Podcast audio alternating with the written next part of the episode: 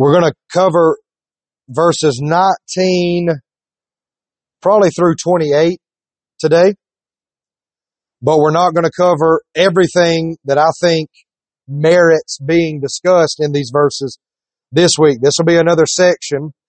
We're going to break this section up into a, into a two week study. And this week, I really want to point out a, a theme or a constant through these 25 chapters that it's been a few weeks since I've directly addressed this and brought it back up. So I want to bring it back up so it'll be at the forefront of our mind. Because again, as we go through this study in Genesis, God is faithful. He's sovereign. Uh, God is God. We've talked about that over and over again. And specifically, we've also looked at glimpses of the gospel, foreshadowings of the gospel that we've had throughout. But we have repeatedly, consistently gone back to what God said in Genesis chapter 3 when He said to the serpent, You will bruise his heel and he will bruise or crush your head. And since that point, everything that comes after, through these 25 verses of Genesis so far, but also throughout the rest of Scripture, everything that comes after is the unfolding of that word, of that promise, of that guarantee. And we know that ultimately the seed of the woman that does crush the serpent is Christ himself. And we know that Christ came from that line that began really officially with Abraham and the promises given to Abraham. But we have that phrase, you know, your seed and her seed. So the seed of the serpent and the seed of the woman. And ultimately you could say we have, well, we've got God's seed or the promised seed. And then we have Adam's seed or ultimately Satan's seed because we have portions of scripture later elsewhere in scripture where Jesus tells the Pharisees, you are of your father, the devil. So we have this concept of lineage that there are God's people and then there are the enemy's people. There are the wheat and there are the tares. And so I kind of want to pick up on that idea of lineage and, and kind of unpack that a little bit as we go through these verses today because now we are fully focused upon Isaac and Rebekah. And Rebekah is going to conceive twins, Jacob and Esau. And so we have this lineage, this promised line that began with Abraham and then came Isaac and now will come Jacob. But Jacob has a brother, Esau, that we'll discuss more of, of, of what goes on there. But Esau will eventually go and, and he will, he will marry a woman of the Ishmaelites. Well, Ishmael came from Hagar. Not from Sarah. So you have a, you have the children of the slave woman, Hagar. But it's Jacob that the blessings of God, the promises of God are all placed upon Jacob and Esau is by, uh, by all accounts, Esau is an outcast when it comes to being of the family of God. He goes and marries an Ishmaelite woman and begins his own little kingdom. And so there's much to discuss as we continue to, to go into the life of Jacob and the life of Esau. But today we are just here at the inception of this. And so let's begin in verse 19. These are the generations of Isaac, Abraham's son. Abraham fathered Isaac, and Isaac was 40 years old when he took Rebekah, the daughter of Bethuel, the Aramean, of Paddan Aram, the sister of Laban, the Aramean, to be his wife. And Isaac prayed to the Lord for his wife because she was barren. And the Lord granted his prayer. And Rebekah, his wife, conceived. The children struggled together within her, and she said, If it is thus, why is this happening to me? So she went to inquire of the Lord, and the Lord said to her, Two nations are in your womb, and two peoples from within you shall be divided. The one shall be stronger than the other, the older shall serve the younger. When her days to give birth were completed, behold, there were twins in her womb.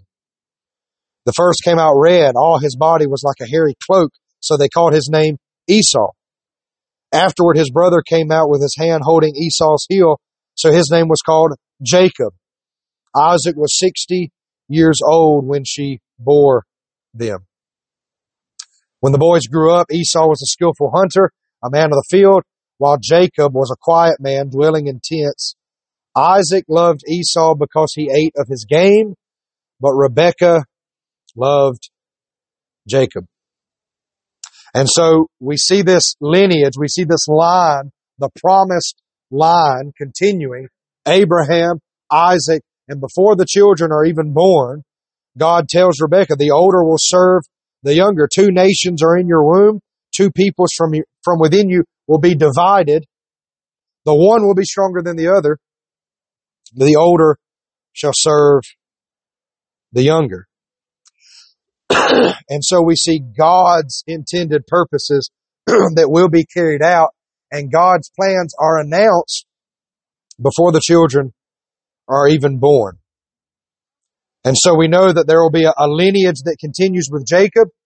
And then even though Jacob and Esau were twins, we know there's a little bit of a foreshadowing that, well, there's going to be a division. Esau will go one way and Jacob another. Two nations are within you and they will be divided. Just by way of, of, of just some practical thoughts that we may have as we read through this. And if you're, if you're a mother yourself or or even a father, but if you're a mother and you think to yourself, well, if I was carrying twins and I went to God and inquired, why is it thus? You know, why is this a, a difficult pregnancy? Why are they struggling within me? And, and this was the, this was the announcement and the declaration of God. Well, there's two nations in your womb and they're going to be divided. And the older will actually serve the younger. Well, there will be a lot to unpack there but some questions that we, that we can ask ourselves when it comes to our own children. Do we trust God's plans for our own children? Rebecca may have had to contemplate that. Well, do I, do I trust that God's plan for my children is good? Is it good that there's two nations within me and they will be divided? Is that a good thing? Do I, do I trust that God has this under control and that his plans are good and that his will is good? Do we see God's goodness in all things? Well, okay, I mean, God, you say that this is your plans and you're a good God, but how is your goodness going to come forth out of these two nations being divided and there being division and there being uh, friction and frustration, even with our two sons? And ultimately, do we submit to God's will in all things? But I do want to kind of hit on the life of our children because I think any of us who have children know that, that, that when when it comes to our children, our children's well-being, our children's safety, our children's future, when we think about our children growing up and having the opportunity to pursue their goals or pursue their dreams and kind of learn and grow and become strong and then stand on their own two feet. We, we look forward to the day where our children become adults and they they are building their own lives, so to speak, because we know that ultimately, again, God is over all things. And so even when our children are building a life of their own, we say that it's only by God's grace that they are able to build a life of their own. But when it comes to our offspring, we tend to get very serious and we tend to get very emotional because we're very attached to our children. We, we only want the best for our children. And so imagine that right out of the gate, you're told your two children are two nations and they'll be divided. Well, that might bring a certain level of heartache to you and say, well, I don't want that to be the case. I don't want there to be division between our children. I don't, I don't want there to be division in our family. I, I, I don't want this to be the case. And, and so right out of the gate, it's, wow, there's, there's a lot that's packed into this short statement that God gave to Rebecca that just on a, in a, on a human level and in a, in a practical sense, if we had to, to digest that information, you can see where Rebecca had a lot to chew on. Isaac had a lot to chew on there. But what about when it comes to our own children? Do we understand and are we able to rejoice that before we even knew that we had a child on the way, God had their lives ordained and God had their days numbered and planned out before we even knew we had a baby on the way. Are we able to rejoice in that? Are we able to, to, in a sense, to, to, to take our hands of possession off of our own children and say, you know what? They're, they're not mine ultimately. God, they're yours to do as you see fit. Are we able to do that or do we look at our children and we say, mine? I'm going to do as I see fit with my children and I'm going to do, I'm going to parent them the way that I want to parent them. Are we able to say, it's good, it is good that God has ordained their life and I have not ordained their life. It is good that God is ultimately in control of their entire life and that I'm not in control of their entire life. It is good that God is over their spiritual, eternal state and that I'm not ultimately over their spiritual, eternal state. Can we take our hands off of our children and celebrate and rejoice that God, you're in control. Our children are yours to do as you see fit. Now, when we when we start down that path, there's a part of us we we might get almost fearful or we might get scared to start contemplating some of that because we say, well, yeah, but they are our children. And so no, I can't, I can't just take my hands off of them and say, God, they're yours to do as, as you see fit and I will submit to your will because I, I, you know, I, I'm their parent. And to that I would say exactly. When we take a step back and take our hands off and we say, God, they're yours to do as you see fit. One of the first things that should come to our minds is, God, for whatever reason, your good and perfect plan included me as their parent. That's one of the first things that should be cemented. The reason that you are the parent of your child is because God saw fit to give that child you as a parent. That was part of God's plan for that child. So be responsible and honor God with that gift. The child is not ultimately yours. Our children are not ultimately ours, but it was part of God's good and perfect plan to give the children that we have to me and Kristen and to give the children that you have to you. That was part of his plan for that child. Now, why would God give your children you as a parent?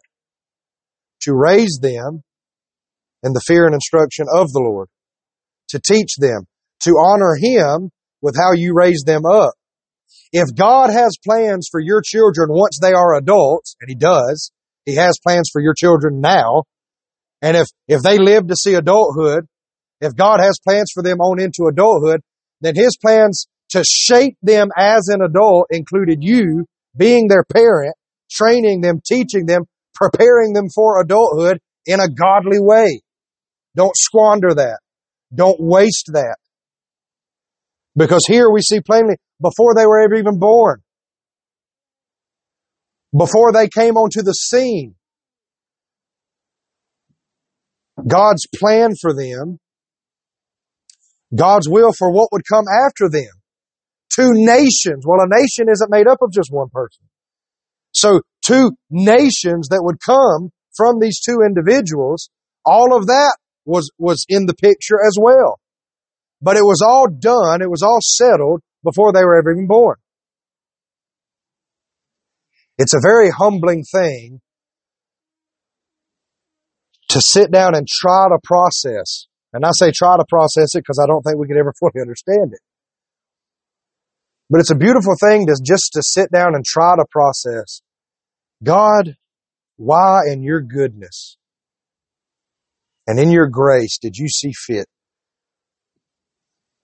to bless us with a child or two children or three or five. Because when we understand biblically what a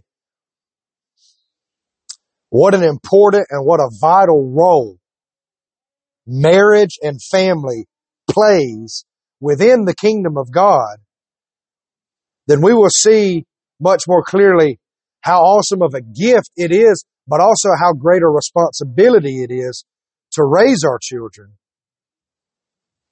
in the knowledge and instruction of the Lord. And also to be able to say, God, you gave these children to us. They are not ours ultimately. They are yours. And we know, we know that you have a plan for their life, whether they live to be, and I'm not saying this to be, to be rude or to try to bring up stuff that's going to make you hurt or, or to bring up anybody's past. I don't know everybody's past here, but the, I'm just saying this because whether our children live to be five, live to be 10, live to be 20, live to be 40, 80, God has a plan, a good and perfect plan for the life that He has given them, however long or short that is.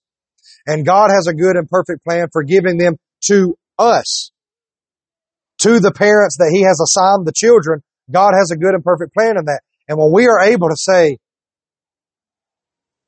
God, we, we don't know exactly what your plans are for our child, but we praise you that you've given us the, the opportunity to raise them in ways that glorify you and to teach this child that they exist for your glory. And we will raise them and we will nurture them and we will parent them to the best of our ability in ways that only honor and glorify you. But again, just some questions that do we trust God's plans for our children? At the end of the day, you might think that you've got your kid's future planned out. You've got no idea what God has planned for your child. Sometimes we think we have our own plans figured out. And then we learn, oh, I don't even know what my own plans are or what God's plans are for my own life. Are we able to see God's goodness in all things? Even if it includes suffering, even if it includes familial hardship and division. And ultimately, simply do we submit to His will? It was the will of God for there to be division between Jacob and Esau. It was the will of God for the older to serve the younger. That was not the pattern of things. That was not the natural course of things in this time. The older, the oldest, was the one who inherited the family blessing, who would inherit the, the largest portion, the largest chunk of the inheritance. But in this case, it is said, what?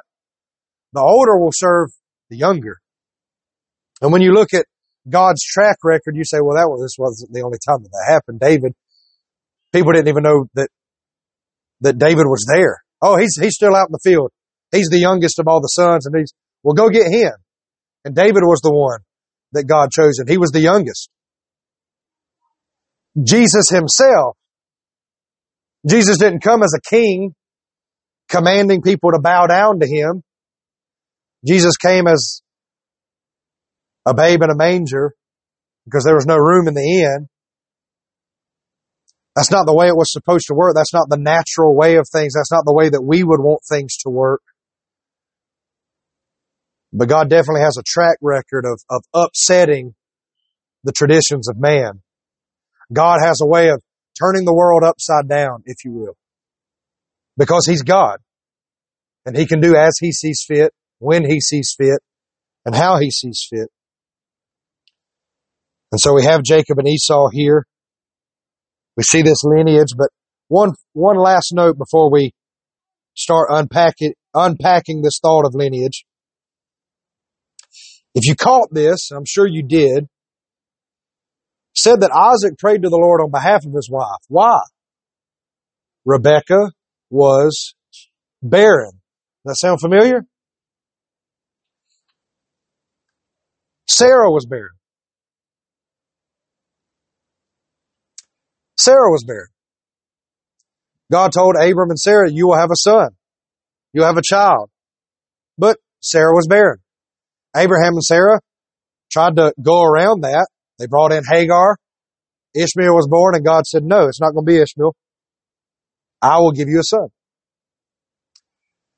And Sarah Y'all know what I'm about to say because I've repeated it so many times. Sarah, barren and past the age of childbearing, conceived. Abraham, a hundred years old, fathered a child. Why? Because that was God's will. That was God's plan. And God is a God who brings into existence things that don't exist. And that includes life in a lifeless womb. A nation where there was no nation. Abraham, I'll make you the father of a great nation. Israel didn't exist. God called them into existence. But Isaac here, Isaac and Rebecca, they didn't, Rebecca didn't say, hey, go to the, go to the handmaiden or go to the slave girl. And no, Isaac cried out to God on behalf of his wife and she conceived. I wonder where Isaac learned his pattern of faith. I wonder who he, who he learned of God's promises from. I would, I would venture to say it was probably his father, Abraham. And now for a second time, listen, the, the holy lineage of the people of God at its beginning, at its beginning, God called Abraham, the son of pagan parents, called Abraham. That line continued through a barren womb. That's a miracle. Amen. That line continued through another barren womb. Make no mistake about it. The fact that there is the term God's people, the fact that a God's people even exists is a miracle. It is the sovereign act of God that He has a people for His own possession. It is only by the grace and the mercy of God that there exists a people of God, a God's people. Even at its inception, Israel as a nation was birthed by God's grace. He called out Abraham and said, I will make of you a great nation. You'll be the father of a great nation, and in you shall all the nations of the earth be blessed.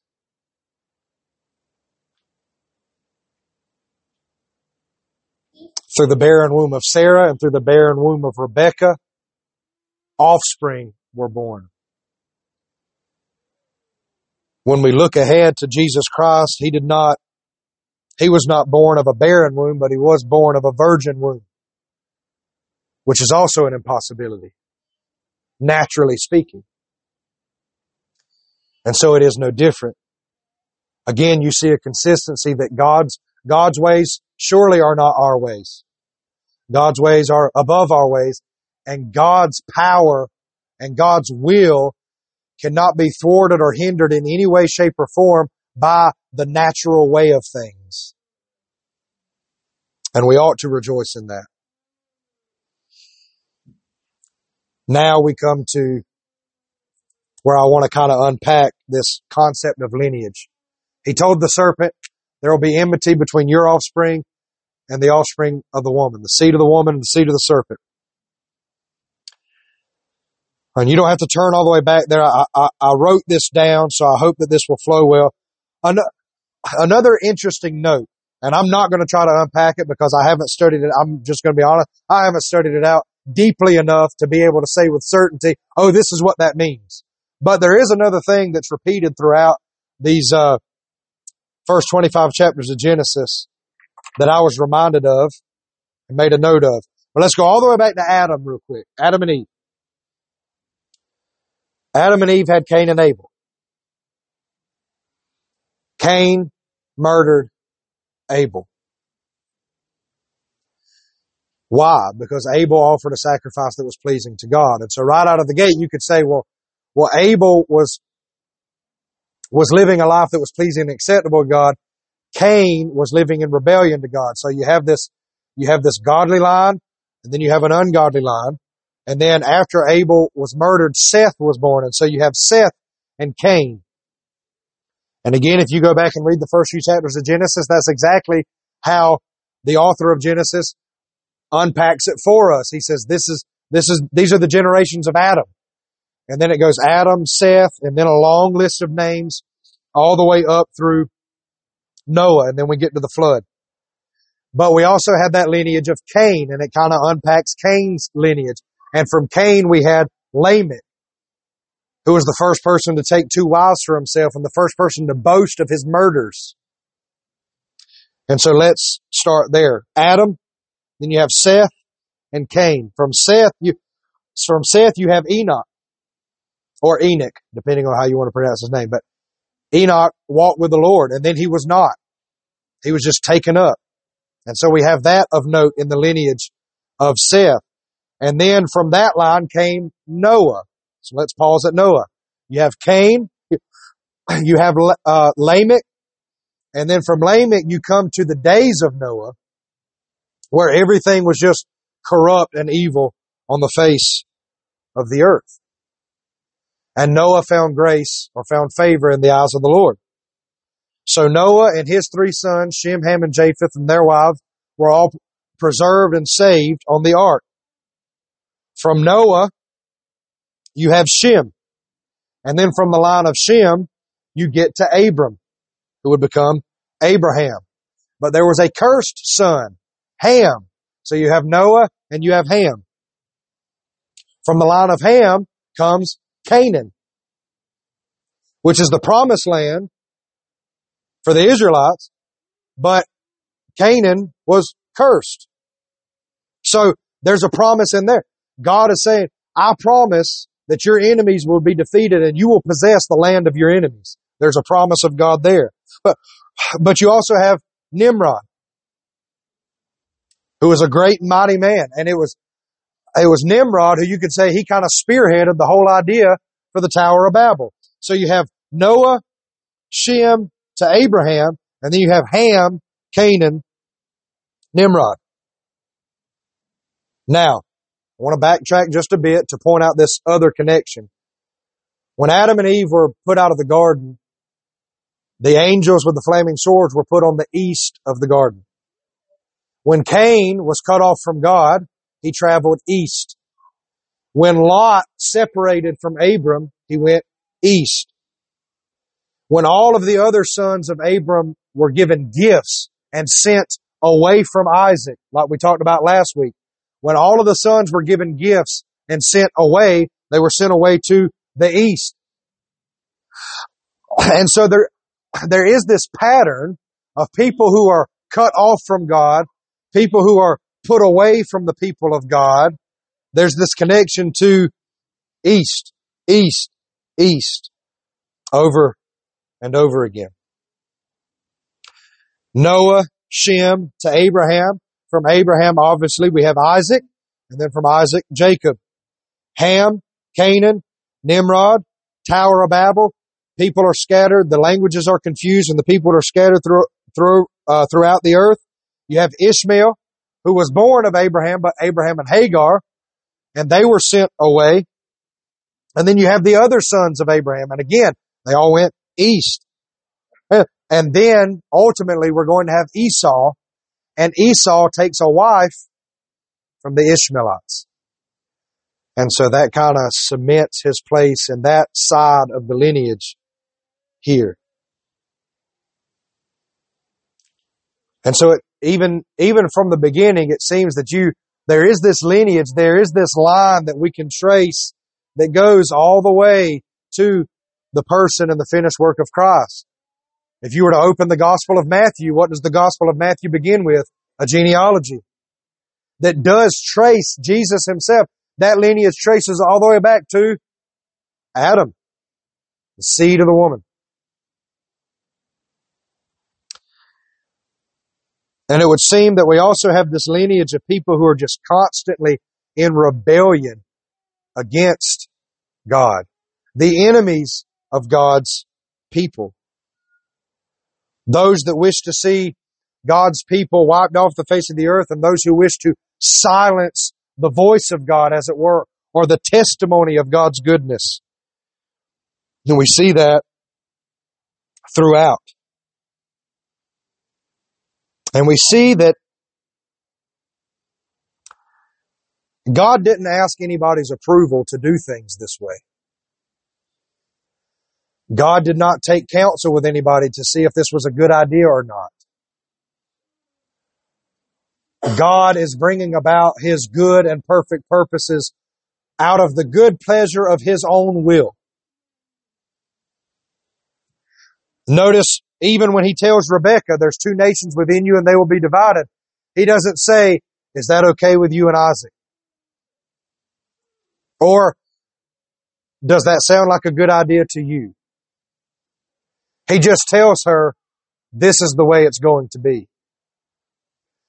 Perhaps she could have said, well, God, that's not fair. I want, I want both of them to be equally blessed. I want both of them to, to work together, to, to, to serve together. I, I want them to be united. I don't want there to be division. Suppose she tried to answer back to God. The rebuttal back to her may have been, who are you to answer to God? Will the, say, will the thing formed say to the one who formed it, why have you made me this way?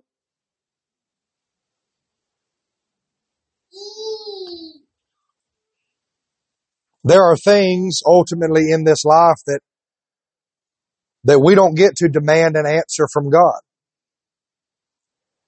If any of us have ever lost a loved one that we would say we lost them too soon. Or if any of us have ever been affected by a tragedy of any sort, we're tempted to look to God and demand an answer. God, why? Tell me why. Tell me exactly why you did this. Why have you done this thing? And so again, I go back to the questions that I posed earlier. Are we able to see God's goodness in all things? And ultimately what it comes down to is do we submit to God's will? That whatever God does decide to bring to pass ultimately is for our good and His glory. And I understand that there are many things that we could we could throw objections out there and say, well, what about this? Is, can that be used for His glory? What about this? Could that be used for good? What about this? But whatever the objections are, the promises of God towards His children still remains. All things work together for good. For those who love Him and are called according to His purpose. That promise of God trumps any objection that man who came from dust could throw out there. Suppose Isaac and Rebekah would have had a rebuttal. The plans and the will of God, that which he had ordained, would still have remained true and it would have been carried out in that way. So do we trust God's plans? Do we submit to His will? He didn't ask for approval, nor does He need to. He didn't ask for thoughts or take counsel with anyone, nor does he need to. May we never be so foolish as to think, well, God, I wish you would have checked with me on that one first before you did that. It is tough. I'm not saying that it is easy. But by God's grace, each one of us, He will bring us to a place where even if we think we could never do it, he will humble us and He will teach us Himself how to rejoice, even in the midst of great suffering, even in the midst of great trial. He will teach us and train us how to rejoice, even in what happens in the life of our children that we might not appreciate or that we might not feel like we can rejoice over. Whatever His hand brings to pass, He will train us and He will sanctify us and teach us to rejoice in His good and perfect plans. All of this, the outworking of this lineage, good and bad, God's people, Satan's people, Christ's people, and Adam's people, the sheep and the goats, the wheat and the tares, all of this outworking of these lineages ultimately goes back to what God said in Genesis 3. There will be enmity. There will be friction. You will be enemies. Your seed and the seed of the woman your seed and the seed of the woman. Turn to Matthew chapter 13, if you would, please.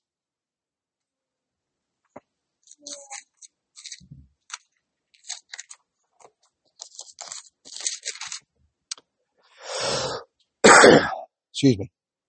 Matthew 13, verse 24. He put another parable before them, saying, The kingdom of heaven may be compared to a man who sowed good seed in his field. But while his men were sleeping, his enemy came and sowed weeds among the wheat and went away. So when the plants came up and bore grain, then the weeds appeared also.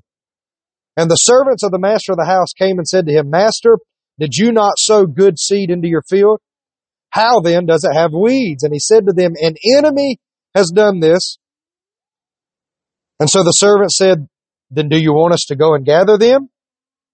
And he said, No, lest in gathering the weeds you root up the wheat along with them. Let them both grow together until the harvest. And at the time of harvest, I will tell the reapers, gather the weeds first and bind them into bundles to be burned, but gather the wheat into my barn. The wheat and the tares grow together until the time of harvest. It has always been this way. There has been God's people, wheat, and there's been the enemy's people, the tares, from the beginning. And they grow together. And there is coming a great day of harvest. And there will be a great judgment. But rest in this. There will be no mixture between the wheat and the tares. The wheat will be gathered for the harvest. The wheat will be put into the barn, the storehouses of the Lord and the tares, only the weeds, only the tares will be gathered to be burned. And there will be no cross contamination. There will be no overlap. Some of the weed is not going to end up with the tares. Some of the tares is not going to end up with, with the wheat. God knows who his people are. Paul told that to Timothy. The Lord knows those who are his. Rest assured. This is a sure saying. The Lord knows those who are his. The seed of the serpent, the seed of the enemy will be gathered and will be judged perfectly, eternally judged.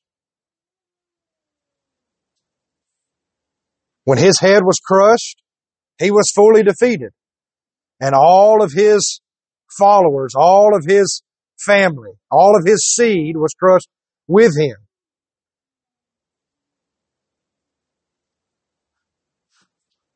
The seed that is born of the imperishable word of God, the wheat, God's people, will be gathered and put into the barn. But you, you start to see this concept, this idea of God's people, people of the world, or God's people, Satan's people. The seed of the woman, the seed of the serpent. To make it even more clear, turn to John 8, if you will. This is language that, that Christ himself employed and used.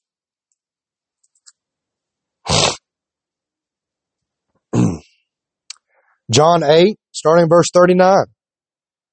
They answered him, Abraham is our father. And Jesus said to them, If you were Abraham's children, you'd be doing the works Abraham did. But now you seek to kill me, a man who has told you the truth that I heard from God. This is not what Abraham did. You are doing the works your father did. They said to him, We were not born of sexual immorality. We have one father, even God. And Jesus said to them, If God were your father, you would love me, for I came from God and I am here. I came not of my own accord, but he sent me. Why do you not understand what I say? It is because you cannot bear to hear my word. You are of your father, the devil and your will is to do your father's desires. He was a murderer from the beginning and he does not stand in the truth because there is no truth in him. When he lies, he speaks out of his own character for he is a liar and the father of lies. Because, but because I tell you the truth, you do not believe me. Which of you convicts me of sin? If I tell the truth, why do you not believe me? Whoever is of God hears the words of God. The reason why you do not hear them is because you are not of God. And so you see this, this lineage, now I'm going to use the phrase the lineage of promise, the promised seed, because of what is said in the New Testament. Those of the promise, the children of the promise are the children of Abraham. It's not just ethnic Israel. It's the children of promise that are the children of Abraham. So all of this is fulfilling God's word from Genesis 3. All of this is helping to, to build up to the moment where the head of the serpent is crushed. The wheat and the tares grow together. There are people walking this earth today, believe, we would simply say, if you're a believer, you're a child of God. If you're an unbeliever, the wrath of God still abides upon you. And those who reject truth, those who will not acknowledge the truth, are of their father, the devil.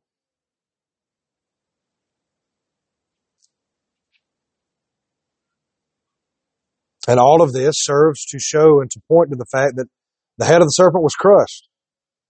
The serpent and all of his seed will be crushed, will be judged eternally forever. The seed of the woman, which is ultimately pointing to Christ, Christ and his brethren, Christ and the family of God, will be gathered up into the barn, gathered up into the storehouses of the Lord forever, eternally in glory with him. Finally, all of this is fulfilling the promise to Abraham. If you say, well, that, that concept of the line of God and the line of Satan or the line of God's people and the line of God's enemies, I don't really know that God, you know, that's, that's hard to fathom. It's hard to process. And what about, what about those who right now would have to be categorized as right now because they're unbelieving, they'd have to be categorized as, I guess, God's enemies, children of the evil one. You know, what about them? Is there any hope for them? Yes. Ultimately, we don't know what God's plans are for anybody else around us. We don't know what God's plans are for any of the lost that are around us. We don't know if today may be their day of salvation or next week or next month or next year. We don't know the ones who will be brought into the family of God. But what we do know is this. There was a promise given to Abraham that was plain and that was clear. And that promise given to Abraham is called the gospel later by Paul himself in Galatians. He says the gospel was preached to Abraham. And what was he referring to? In you shall all the nations of the earth be blessed. And all of this outworking of this lineage, even the lineage that includes Cain, Lamech, Ham, Canaan, Nimrod, Ishmael, Esau, even that lineage and the lineage of people that we would look at today and say, they're just ungodly people. They're just wicked people. They're wicked. Their children are wicked. Their grandchildren are wicked. I mean, they just, that's just a bad family tree right there. All of that is still the outworking of what will become a part of the promise to Abraham that all the nations of the earth will be blessed in him. And we see glimpses of this in Acts chapter 2. But I'm going to ask you to turn to Romans 9.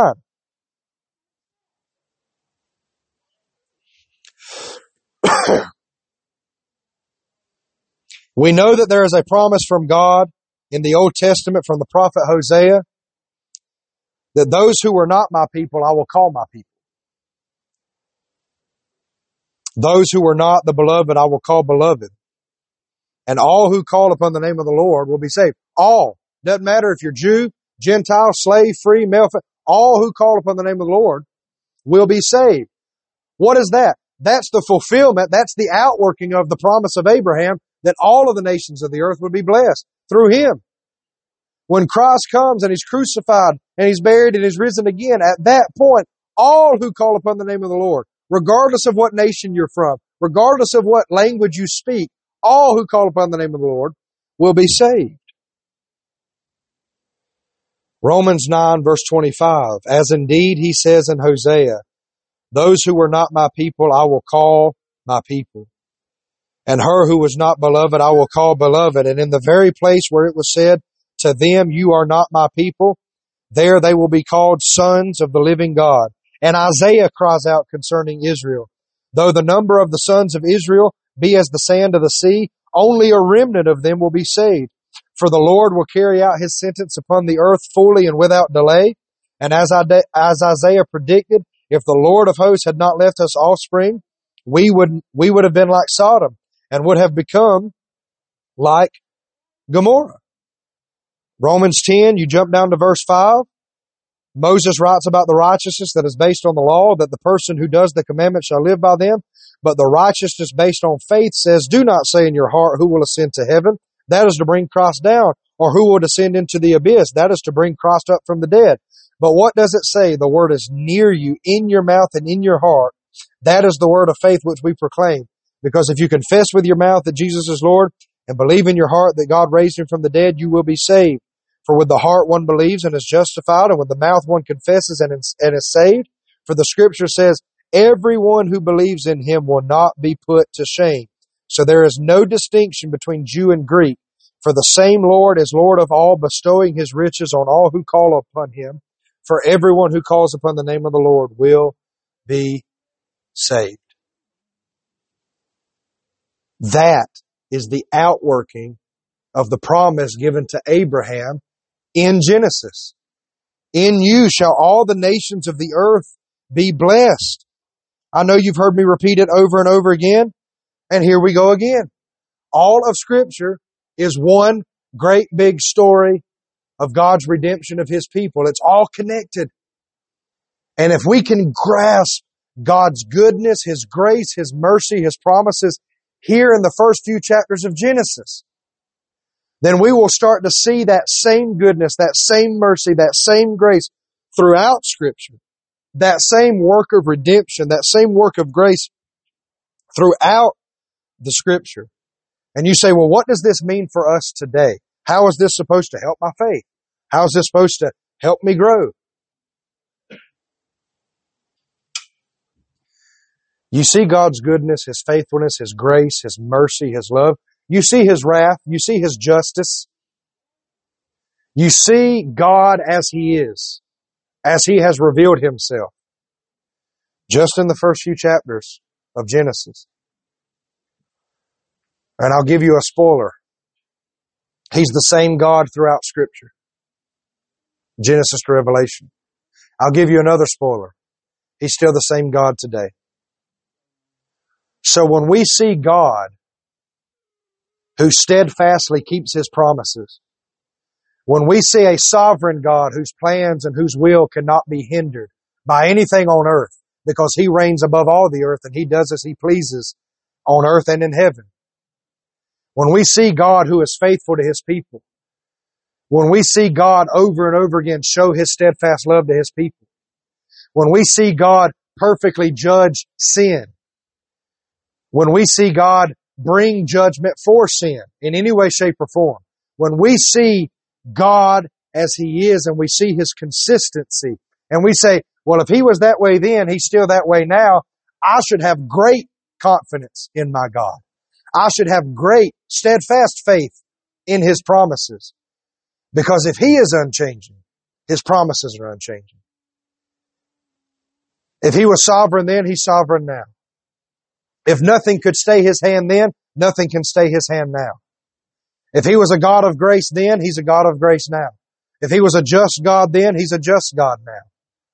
And the more we get to know God our Father, God our Creator, our faith will grow.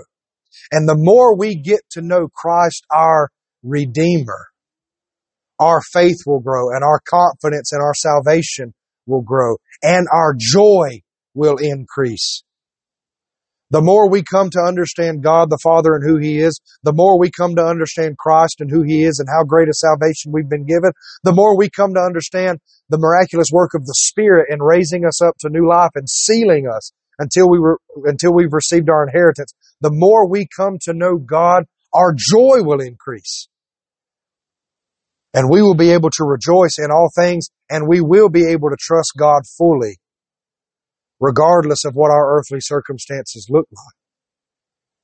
Whether in suffering or whether in times of ease, the more we know our God, the more sure and steadfast our faith will be. And so I pray that we will be strengthened, that we will rejoice, that we will be caused to think deeply on these things. That when we ask ourselves questions like, do I trust God with His plans for my life? Do I trust God with His plans for my children? Do we see God's goodness in all things? Are we fully submitted to His will and rejoicing in His will? I pray that by His grace we would get brought to the point where we say, that's a no-brainer. We will rejoice and give thanks in all circumstances.